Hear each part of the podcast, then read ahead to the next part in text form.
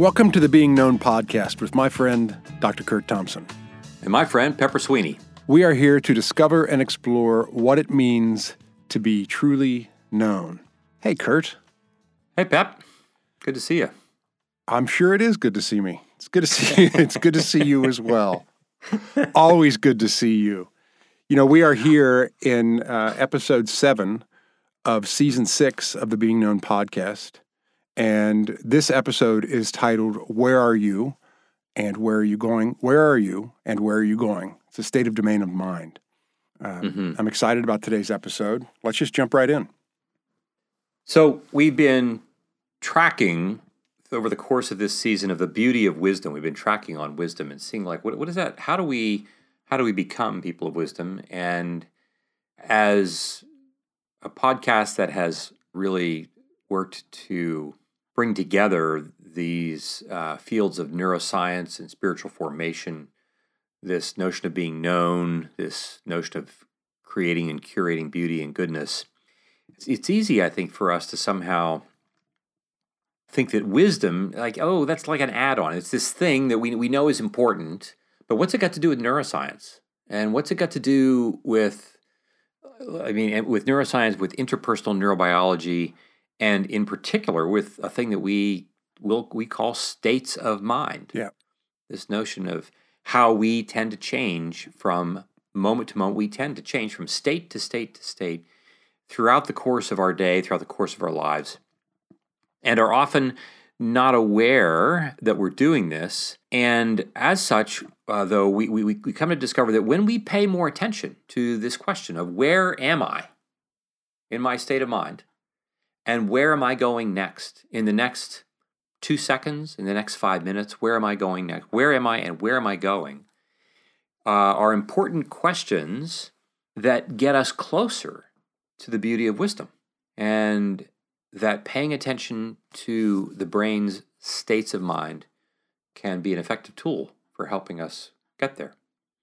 And so, with that before us, we'll just remind our, remind our audience that, uh, and we've, we've talked about this in other episodes, that we are people, like other animals, we are people who live in the course of our day in the context of what we call states of mind. Now, we, we've, we've heard this, Billy Joel sings of this, and we we talk about it colloquially. We we like, oh, I'm I'm I'm not in a very good state of mind. We, and and we think that we're just using metaphor, but the reality is that our brains actually enter into different stable neural patterns of firing that are to be equated with this thing called a state of mind. And so there there in in in the field of fields of neuroscience there are there's a kind of a technical way that we define this thing called a state of what, what is that? What is a state of mind? And we, we like to describe it. This is kind of a, a bit of a long-winded thing, but we say it's a firing pattern of neurons. So our neurons, if I'm uh, listening to you tell me a funny story, I am I am in like my neurons are primed for a particular pattern that they're going to be in. If I'm listening to someone give me instructions about how to fix a faucet, that's a whole different set of neurons. And if it were me, like I, I, I would need far more neurons than I have. You know, it makes me think. You know, you and Amy sometimes will talk about the pause. You'll say, "I don't know whether something that I say is is whether I'm going to come out with something funny or whether it's going to be serious." So I'm sitting here thinking, your mind, you're in a state of mind, and it's kind of in flux. You aren't quite, you aren't quite sure like, like right. what state to be in. I hadn't thought right, of it that way. Right. Yeah, yeah. And so now I and, and now that you've said that, I'm not sure that this is good that you know this or not. because perfect. like you're just kind of like you're just kind of like, you know, you know, being yourself, doing your thing. And now I'm thinking like, oh, now I can do this on per I can exploit this even That's I can right. exploit this to the max with That's them. Right. But we're gonna get back to that. We're gonna get back to that whole thing about the pause in, in just a in just a bit when it comes to like talking about transitions yep. from one state to another. But we have these firing patterns of neurons that re- we like to say they remain stable and predictable over time. Now that's I don't mean just mean again kind of like how a, a common way of I mean like kind of scientifically if we're measuring that a pattern of neurons will continue to fire predictably and and by stable uh, we don't mean that that's always enjoyable, right? If I'm if I'm in a state of fear and the thing that is evoking my fear remains near me, that pattern will be sta- by stable we mean it remains present and continually active. It's not going off and going in a different direction or another. So it, just because it's stable doesn't mean that it's always pleasant, Okay. right?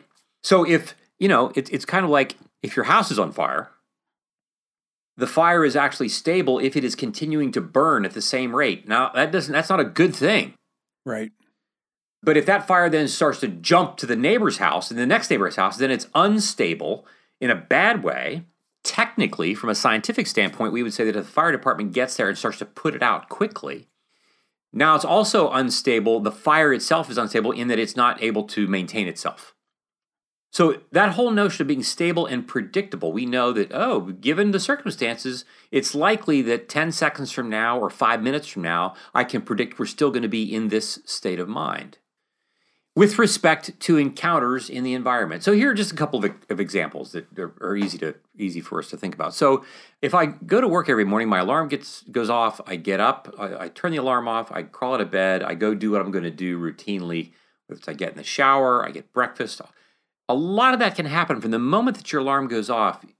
Many of us, we, we can think that, oh, we're kind of moving rather automatically through our morning. Now, it doesn't mean that like it's all rote but like I move pretty much with that same pattern. And if we were to track the firing patterns that your brain both fires and that from moment to moment is anticipating is going to happen next, your brain is primed to be in a particular pattern, a particular state of mind. I'm going to get up and go to my shower, breakfast, uh, get in the car, go to work. That'll be a very different pattern that is firing in your brain because the things I'm imagining and thinking about and so forth that are all on the right half of my brain and the language is my left half of my brain. That's very different than if on Saturday morning I'm going to get up and go play tennis. The alarm still may go off or it may not go off because I'm not playing tennis until 10. So I wake up and it's a completely different way of getting out of bed. My mind is in a different pattern of firing, both stable. But then we would say there are also what we would call states within states. And we, we if, if, our listeners can think about, uh, if you know what I mean when I say the Russian nesting dolls. Now, if you can pronounce this word, I, I don't know. I don't know how to pronounce it. I, I that's that's how it's spelled, but that's the English spelling. Oh, Matryoshka. I, I don't know. M A T R Y O. Okay, so so with a to get a Russian accent, you put it in the back of your throat. Wait, wait, wait. Especially yeah. So it's yeah, so it's go. so so it's like this, like one, two, three, four, five. You put it in the back throat. One, two, three, four, five. One, two, three, four, five. You put put it back back in back in here. So Matryoshka do. Dude. That's killing it. There it is. Dude, like you should be an actor. Uh, well, yeah. Tell it to Hollywood. oh my gosh! That's no seriously. That's that's that's really good. Wait, wait. You, so okay, I the whole one, two, three, four, yeah. Five. So I yeah, had so yeah. a, a, dialect coach. I had to play. Uh, I did a play where I was played a Russian guy, and I had not done really a lot of accents, and and um, they brought this guy in to work with me, and that's one of the tricks that he taught me, and it was just easy for me to say one, two, three, four, five from the front of my mouth, like I always talk, uh-huh. and then to put it uh-huh. back in the back. One, two, three, four, five. You put it back in there. Yeah. One, two, one, two, yeah. three, four. Wow. Riveting. Okay. Yeah. All right. No, no, no, no. Like so. Okay, wait. Before we get to the Russian dolls. Yes. Russian nesting dolls. Yes. I just want. I want to say something right now. Yeah. Okay. So this. okay. This reminds me. Oh gosh, I I'm, I'm going to say it now because I because I we I might want to talk about it later, but it, but it's I, I'll forget about it. You are Pepper Sweeney, but when you know we we've told this story you know more than once here because I just I just love it. But the but the story of your being the grocery delivery boy, mm-hmm. you have to do the work of imagining not just lines. Oh, these are the lines that the delivery boy delivers when he goes onto the stage to play. Okay, I know you might not want to do this. Like, okay, so quickly tell a story. tell the yeah, story. Yeah, no, no, uh, yeah. yeah. Well, I will say. I, well, I'm going to say this first. Is is yeah. the interesting thing is is when you show up to that first day of rehearsal, the line should be done already. Like you should have the lines. Uh, like that's yeah. That's not the work. I mean, it's work, yeah. but it's not the work. right? I mean, you you have to get rid of that so that you can start to really do the work, all the imagination work, um, you know, all of that. I, I think I've said once before. My my teacher Charles Nelson Reilly said that the author is responsible for the black on the page, but the actor is responsible for the white between the words, right? Oh my gosh. So the story that Curt is is talking about, and I have told it several times on this podcast, but there's I love it every we time. do know that we have new listeners every week. Um, was when I was a young actor and I was an apprentice at uh, Burt Reynolds Theater in Jupiter, Florida.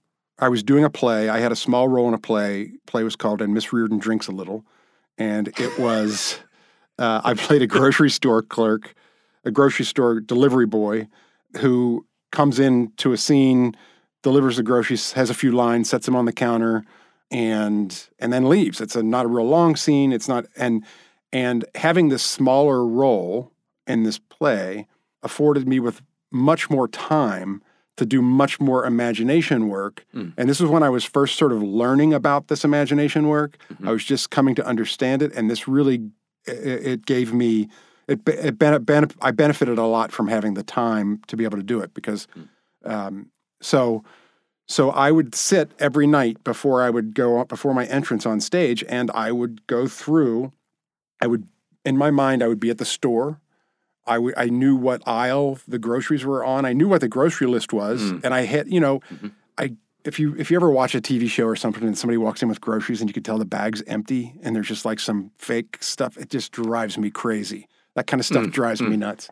Anyway, so so you know I, I I load the bag, the prop, and everything, and and In your um, mind. in my mind, Oh, you, you- which I yeah, did I I do myself every night anyway in reality, but I'm I'm sitting there right before I go on and I'm going through this process of of going through the store and getting the groceries and then you know how I get to the apartment building and and get to the apartment building and I hit the elevator button, I go up the elevator, I come down the hall, I go knock on the door, I go in and have the scene come out and leave. Well, the one particular night I was sitting there going through this exercise where I was doing all the things. I'm knowing the sights, the sounds, the smells, everything, um, bringing back, conjuring back things of when I was in New York City, and because that's where the play took place, and and like literally like bringing back sensory memory of things that I had experienced there in the streets and mm-hmm. all this. And so, so this particular night, for whatever reason, I decided to that the, I, I pushed the elevator button and the elevator didn't come. Elevator In your imagination, in my that's the way imagination. it's going to work out. yeah, and the elevator. Oh my gosh. elevator Yeah, doesn't come. right, right, right. So I got to go to the find the stairs, go up the stairs, and then go and knock on the door and go in and do the scene. And I, I, I brought all of that with me on stage, but I didn't come in going, oh you know, nothing like that. You know, I just I had those thoughts and everything in my mind. And I come out, I finish the scene, and I come out, and the director was in the house watching the play that night and she came to me afterwards and she said, What happened to the elevator? Dude, every time you tell this Right? story, I get chills. I, I, I like, I like my hair standing up. Like, It and to me, so it, that moment was so important to me because it taught me so many things. It, that, like the importance of all this, all this work, but um, it also it freaked me out that she knew that she knew that dude, I like how? that, that I took the stairs instead of the elevator.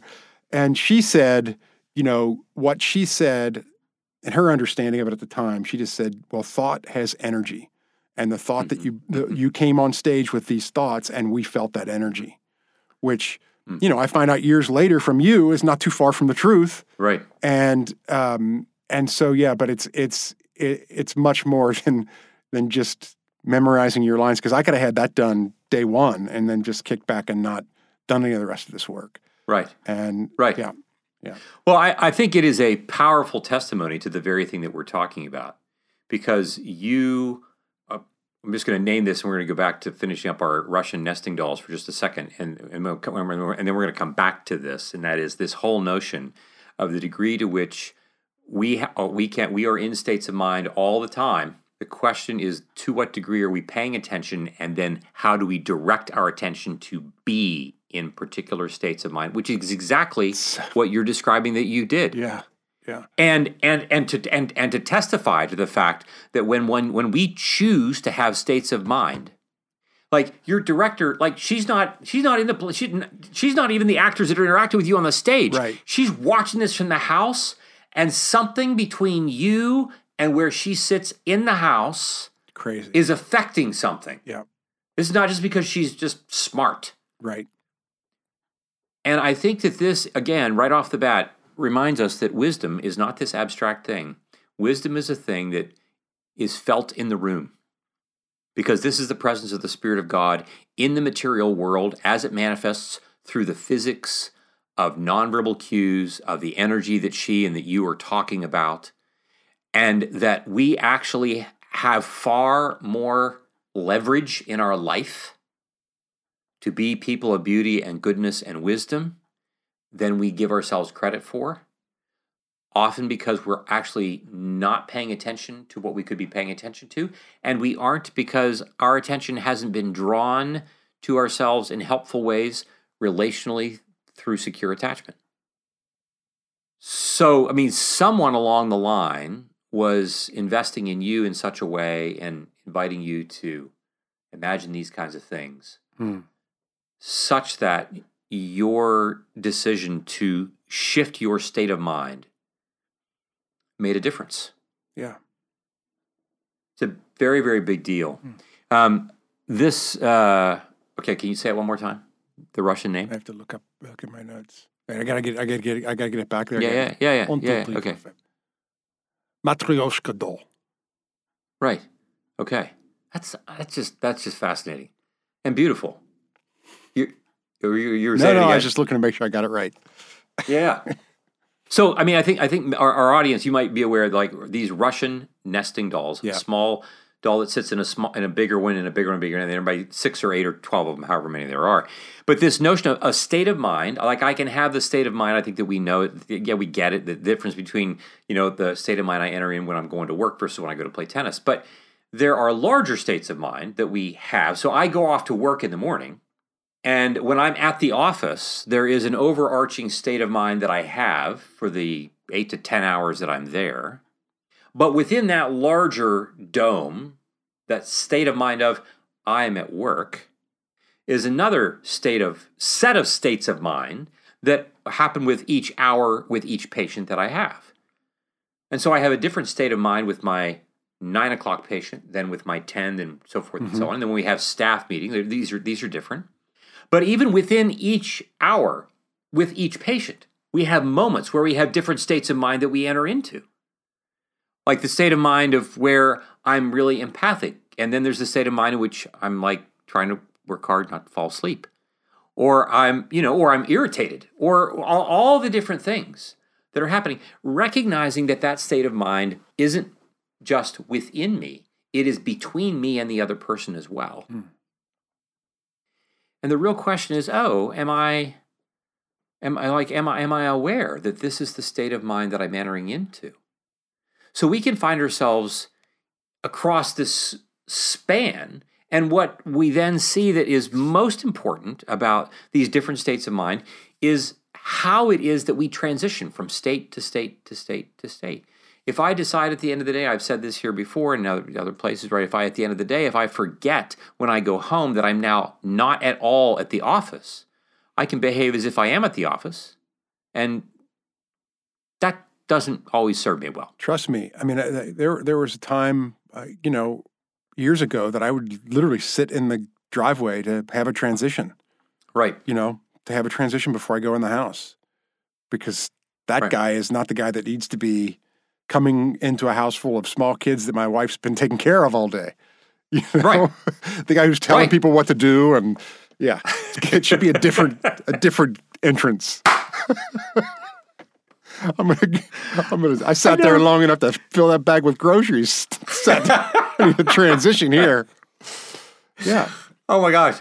So so we notice then that part of wisdom is attuning to the transitions. Mm.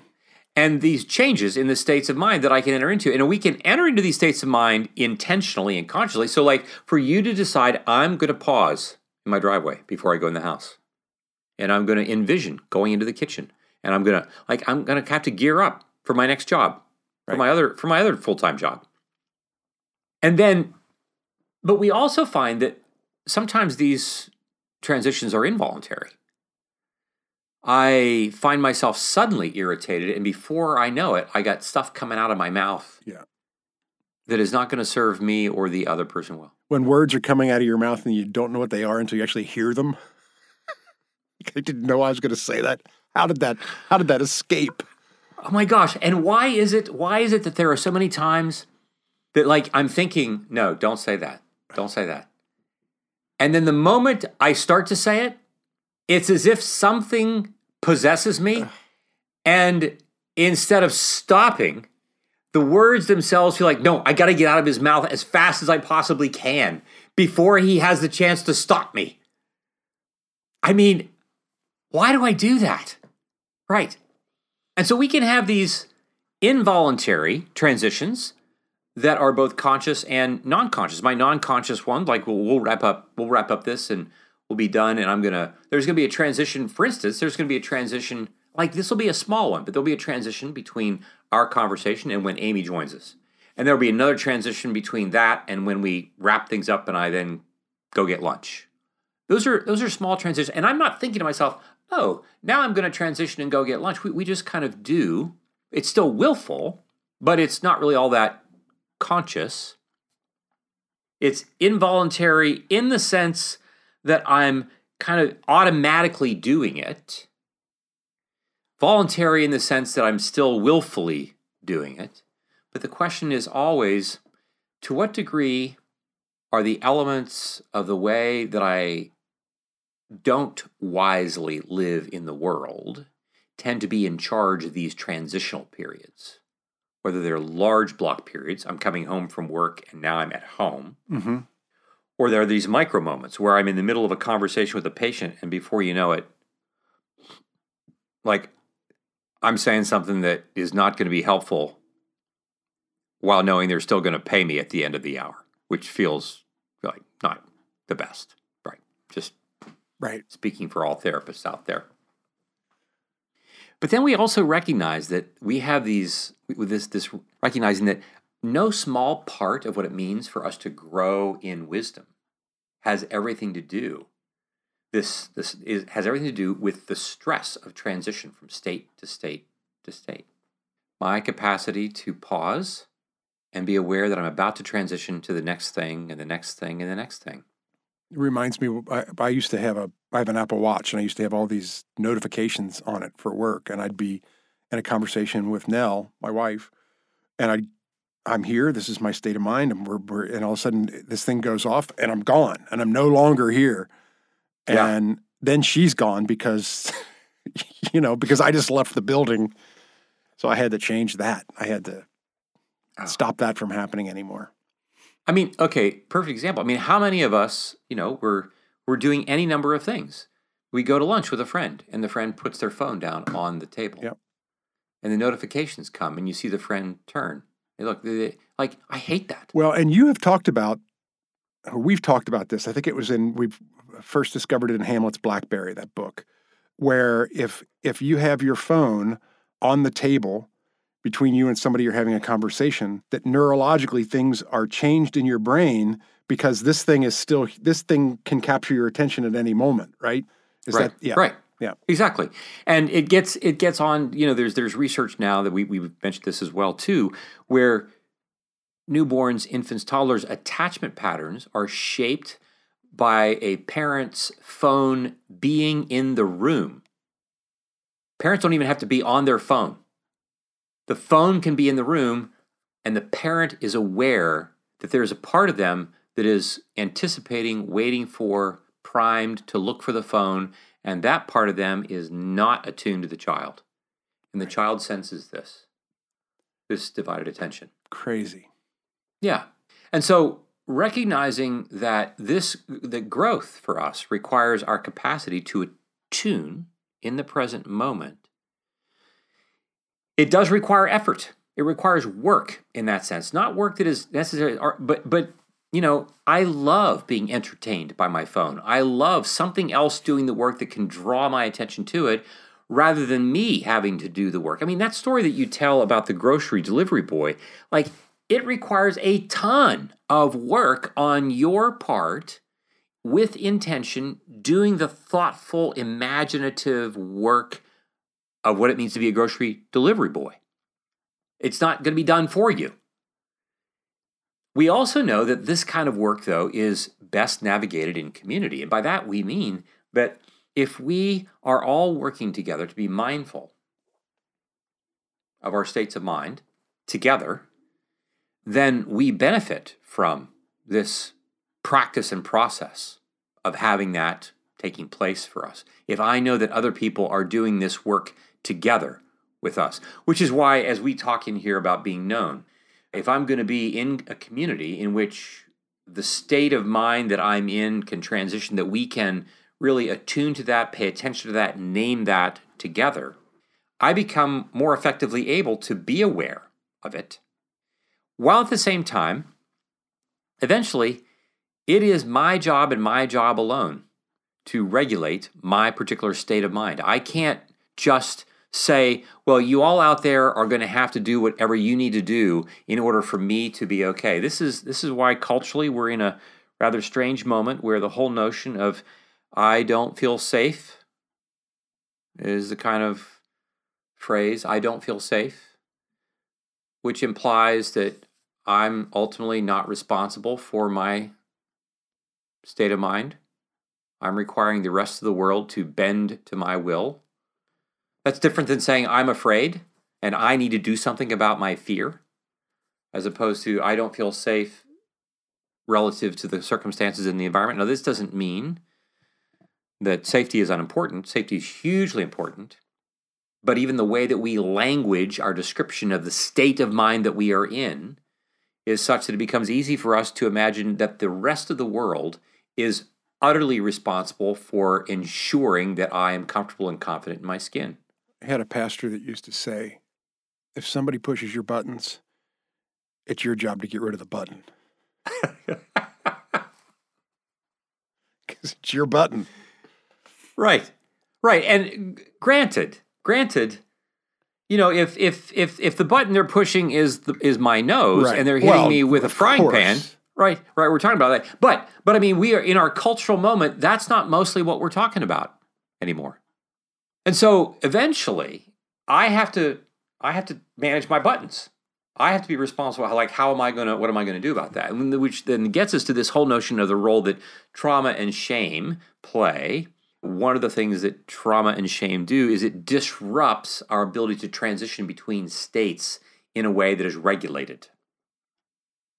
If I have not addressed my unfinished business of shame and the disruption of trauma in my own life, my transitional state, my transition from state to state, is going to be difficult for me to navigate, especially when those states come to me in unexpected form.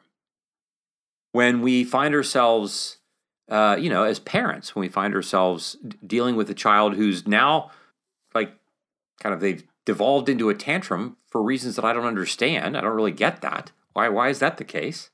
Or with friendships, or I mean, I, we, we often, you know, we think about those of us who are who are leaders, like who who are responsible for systems, whether you're a church leader or you're a business leader, you're a teacher, uh, you're an administrator.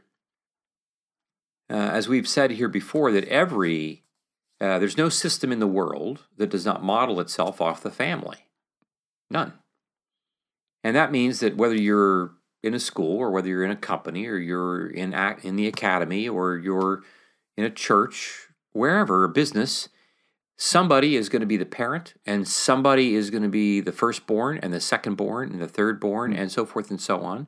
And somebody has to be in charge. And the way, it's not just is someone going to be in charge, but in what way will they be? And the degree to which they are able to be aware of not just their own state, but how their states are being affected by the states of other people is going to like determine to a large extent like how the family is actually going to operate in the world. And trauma tends to disrupt my capacity to do that. It disrupts our ability to live in a world of probabilities. I, I'm not always able to predict the probabilities of things happening in a way. So I might be in a situation in which all it takes is a small stimulus to have me being worried that like a really catastrophic outcome is about to take place. I can't with with good predictability. I, I can't predict what the probability is of are going to be here because of my own unfinished business, for example. And then this then trends my mind increasingly in the direction of my need for certainty. I I have to know that I know that I know how this is going to turn out. And this is where uh, we, we come to discover that if I have to be certain, the more things I have to be certain about so that I can absolutely control for the transition from one state to another, that means I'm going to be in a greater state of isolation. Because if I'm going to be connected to you, like truly, I'm going to be connected, if I'm going to be connected to real people, I'm going to be connected to people who ultimately I can't predict all the time. And they're going to do things that are not according to the way I want them to be done. And by that, I don't just mean like what TV show we're going to watch. I mean, you know, something else is bothering them and I say something and they speak irritably to me and like it upsets me and like I I don't have the capacity to pause and transition into this collaborative state of mind with them and be curious about that. Instead, I need certainty that this will not happen, and so I leave the room and leave the house and get in the car. All, all these kinds of things that like lead to me being more functionally isolated. And it also then just reinforces and empowers the role that shame plays in my life. If we are going to be people of wisdom, then we have to be people who do a number of things if we're going to enhance the intentionality with how we transition from state to state. Wisdom is about slowing our pace. Wisdom is a thing that we acquire over many, many years. I don't acquire it by cramming for a test, even if I get a, even if I get an A on the test. That's not wisdom. And this is difficult because I want to have all my T's crossed and I's dotted immediately. Right. It requires my practicing being receptive to love. That's how I slow my pace to anticipate the possibility that if we're in the middle of working out a rupture, that we can do that. And it might take 30 minutes for us to do that. I want to get rid of this feeling that happened in the middle of this transition that I didn't expect to have happen. I want to get rid of it right away. No, I'm going to have to slow my pace. But it is in slowing my pace that I also open the door eventually to being receptive to love being receptive to the note to the experience that even in this rupture, for instance, I can be loved. I can have that experience. And that requires co-regulation with other folks. And so we see wisdom again is not just a thing, this abstract thing, it's not just more information. It is about practicing the co regulatory process of transitioning from one state to another in ways that allow me to do so purposefully, mindfully. Oh, this is we do this imperfectly. But again, I think it's helpful to remember this notion that when we are keeping an eye on the texts of Scripture, this ancient Jewish messianic meditative wisdom literature,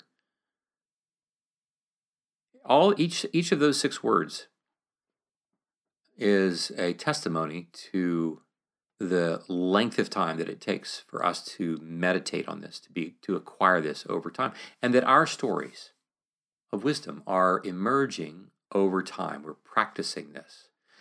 Those who will hear this this episode are going to, oh, this is great. I'm going to like just think about this and go back and maybe listen to a couple other episodes that we've done that where we talk about transitions in states of mind and and like you know uh, in somewhere in the next like 36 to 72 hours, I'll have this figured out. No, we're what we're really doing here is we're saying, oh, here is another way for us to practice being known. Uh, that we will we, we will practice this imperfectly, but we will do it with we will do it faithfully over the course of our lifetime because we're practicing for heaven. And we do that by repeating the work of curiosity, of receptivity, and of taking risks, being vulnerable. We talk about practicing being agents of and looking for, being seen, soothed, safe, secure. We talk about the tripod of awareness that I want to be open, observant, and objective. And at the very end, we recognize that in order for me to transition well from one state to another, whether it's a big state coming home from work and moving to my, into my home, or if it's a state in the middle of a conversation, that I'm better able over time to make those transitions effectively to the degree, as I like to say, that to the degree that we attach ourselves to objects that have greater mass than we do.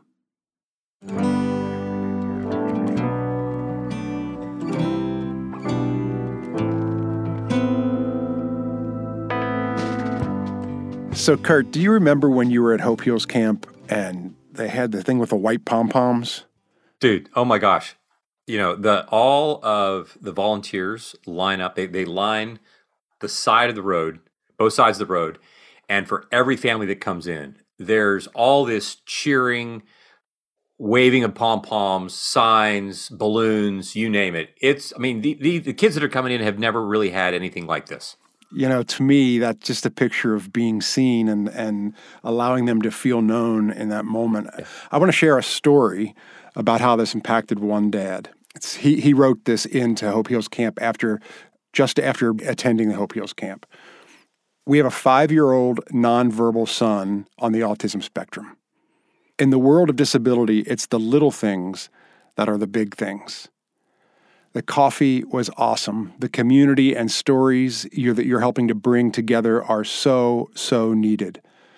But it was the line of volunteers with white pom poms that has gotten me choked up about a half a dozen times in the last couple hours. Hmm. My sweet baby boy is five. He is the joy of our lives, and he has never been invited to a birthday party. Hmm. He has never kicked a soccer ball the wrong way on the field and been cheered for it. We have barely even had birthday parties for him the last couple of years. But a line of strangers with pom poms tonight, it took everything in me to hold it together. All I could do was look down at him as we walked through that line and try to avoid being a sobbing mess. Mm-hmm. For the rest of my life, it will be a moment I treasure.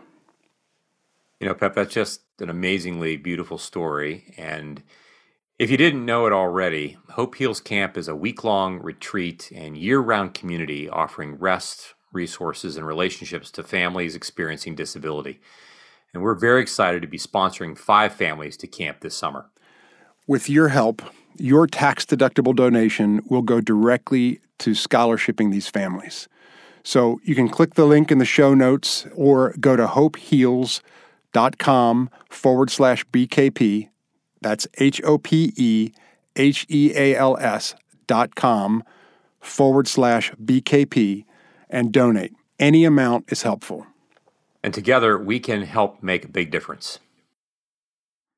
I tell this story of how a patient who uh, he's, he's a, he was a young father and he had this eight year old boy who was just he was just really into his little little model planes that he had, airplanes. And this kid would like every night he would just he would be flying them around his room.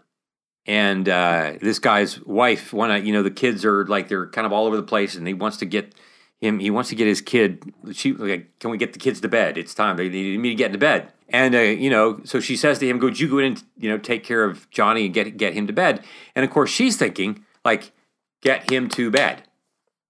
And they both they tell me this story later. She said, like, I walk down the hall and there is and and, and there's my husband in in the bedroom flying planes with our son.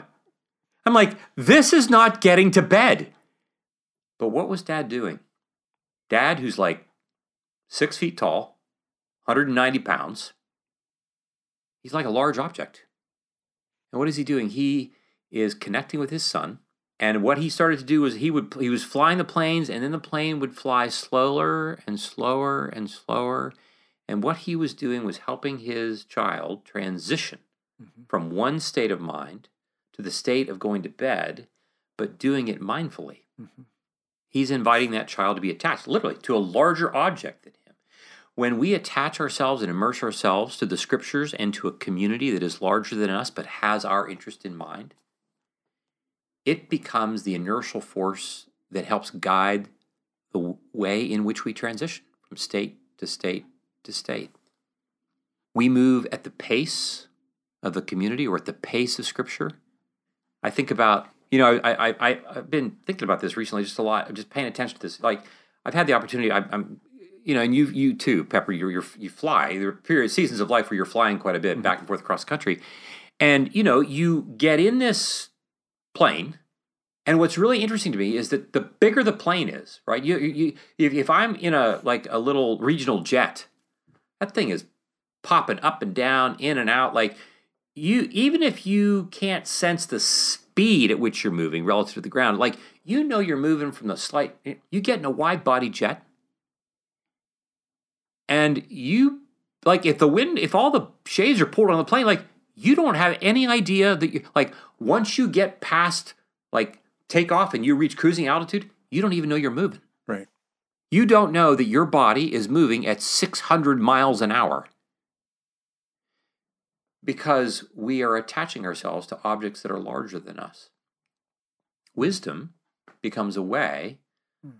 for us to attach ourselves to a larger inertial body that enables us to move from state to state to state, transitioning in ways that are much more effectively regulated. And we've not talked this episode about the book of Proverbs, but for our artistic offering, would love for you to talk a little bit about that. So, we have talked about the Bible Project here on the Being Known podcast. Uh, we are big fans of the Bible Project. And in particular, what we would love for you to spend some time doing, and it's not a long time, it's uh, less than five minutes, if you go to the Bible Project, bibleproject.com and you the way I, I did it when I got there was there's a you can in the search bar you can type in proverbs and the in in the videos will, the video will come up. They have these beautifully animated short artistic and great storytelling and and all the things and and uh, you will learn about Chokmah uh, on this uh, in this episode, which is Hebrew for wisdom, and it just it really brings the story to life. It really helps you to have a, a deeper understanding of the overall theme of the Book of Proverbs. Can't recommend it enough. Hmm. And so, compiled with that, on top of that, we would love for you to think about this for our application in the coming few weeks. And again, it's an invitation, and it's an invitation for you to do something, but also then to observe what you sense the changes for you in the course of it. And that is that consider each day for the next two weeks reading the first nine chapters of Proverbs, just straight through, just reading the first nine chapters of Proverbs. Read it attentively, not reading it as if like, oh my gosh, like I'm, I'm, I'm trying to learn something here or I'm studying for a test, but read it meditatively. Take your time, read it through, but each day, straight through at one sitting not just oh, I'll read two chapters here and three chapters later, and uh, just at one at one sitting. And then after you've done that for two weeks, I want you to take chapters eight and nine daily for two weeks. Just read those two chapters. And pay attention to what you find yourself paying attention to over the course of that whole month. Not just what are you paying attention to in the scripture that you're reading. How do you notice that what you're reading is starting to work its way into your thinking, into your feeling. What are the questions that it raises? Notice to what degree you become increasingly aware of your states of mind and the manner in which you transition from one to the other as you are paying more attention not just to wisdom generically, but to what wisdom bids you to do. Pay attention to how this changes in the way you interact with others and make moment to moment decisions, these state of mind transitions. In other words, you're paying attention to the way in which you are listening to and becoming wisdom, listening to and becoming the voice of God in the world, which is what we were made to do from the beginning. And this, I would say, like, if you have questions about, eh, you know, feel free to re- revisit that video, that overview of mm-hmm. the book of Proverbs that Pepper mentioned. It's a great way to kind of anchor yourself in this application that we invite you to do as a way for you to become increasingly aware of how the becoming of wisdom is deeply connected to the neuroscience of our brains and how paying attention to all that gives us a greater sense of what it means to live in the world as God would have us live. Beautiful. Well said. Thank you, Curt. This is a Thanks, Pat. This is a great episode, and we have to take a moment and transition. If you are watching on. us on YouTube, because uh, the Chokmah of Amy Cella is going to be joining us here on video in just a couple of seconds. Love you, Curt. Can you say Amy Cella? Can you say Amy Cella in Italian? I can't. I already, Okay. saying Amy Cella is saying it in Italian, isn't it? I, I think so. Amy Cella.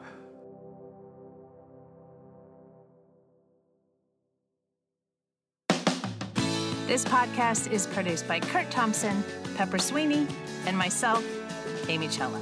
Audio production and editing is by Keaton Simons. Video production and editing is by Mark Gould.